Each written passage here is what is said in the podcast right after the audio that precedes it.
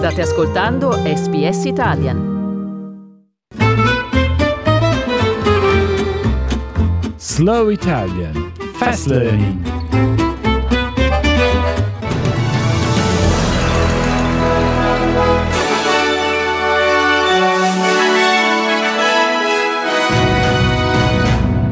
Il primo ministro dichiara che l'incidente degli agenti di polizia ricorda a tutti di rimanere sicuri sulle strade durante Pasqua.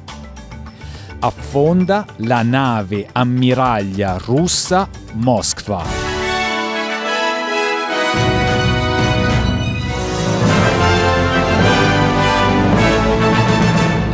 Il primo ministro ha reso noto che i quattro agenti coinvolti in un incidente d'auto durante il suo evento in campagna elettorale di ieri in Tasmania stanno riprendendosi bene.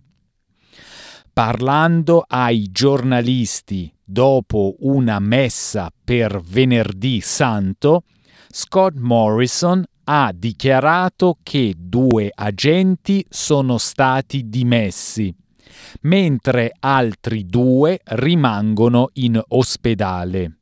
I've been able to send messages to them, and I know that they're all very grateful. I'm hoping to be able to speak to them today, and so you know we're looking forward to their recovery. But uh, they are doing well, and they are getting great support, and have had particularly great support overnight down there at Launceston General Hospital. Morrison ha detto che l'incidente ricorda a tutti di rimanere sicuri sulle strade nel periodo di Pasqua. È stato rivelato che il governo federale ha aumentato, senza pubblicizzarlo, l'ammontare delle sovvenzioni per i disastri naturali disponibili ai residenti colpiti dalle alluvioni nel New South Wales settentrionale, ma che ancora una volta ha escluso chi si trovava nei seggi tenuti dai laburisti. Il Guardian ha riportato che sono stati aggiunti ulteriori 350 dollari ai 642,70 di indennizi ogni due settimane per le vittime delle inondazioni che sono temporaneamente impossibilitate a lavorare nell'area di Lismo. L'iniziativa ha scatenato nuove accuse che i residenti di Lismo stiano ricevendo un trattamento di favore perché vivono in un elettorato al momento nelle mani della coalizione. Queste accuse sono nate per la prima volta dopo che un indennizzo extra di 200 dollari venne garantito ai residenti del seggio di Lismore tenuto dai Nationals, mentre quelli negli elettorati laburisti di Ballina, Richmond e Clarence Valley erano stati inizialmente esclusi. È affondata la nave ammiraglia russa Moskva.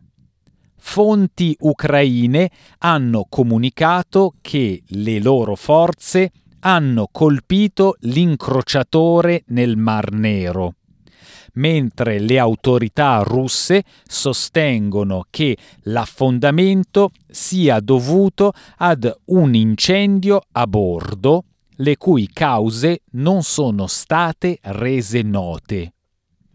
La perdita della nave da guerra ammonterebbe ad una grande sconfitta militare e simbolica per Mosca nel momento in cui le sue truppe si stanno riorganizzando per un nuovo attacco nell'Ucraina orientale, dopo essersi ritirate dalla maggior parte del nord. Gli Stati Uniti non hanno potuto confermare la rivendicazione ucraina di aver colpito la Moskva, ma il consigliere per la sicurezza nazionale americano Jake Sullivan ha dichiarato che si tratta di un duro colpo per la Russia. This is their flagship, the Moscow, uh, and they have now been forced to admit that it has been badly damaged. Um, and they've had to kind of choose between two stories. One story is that it was just incompetence, and the other was that they came under attack, and neither is a particularly good outcome for them.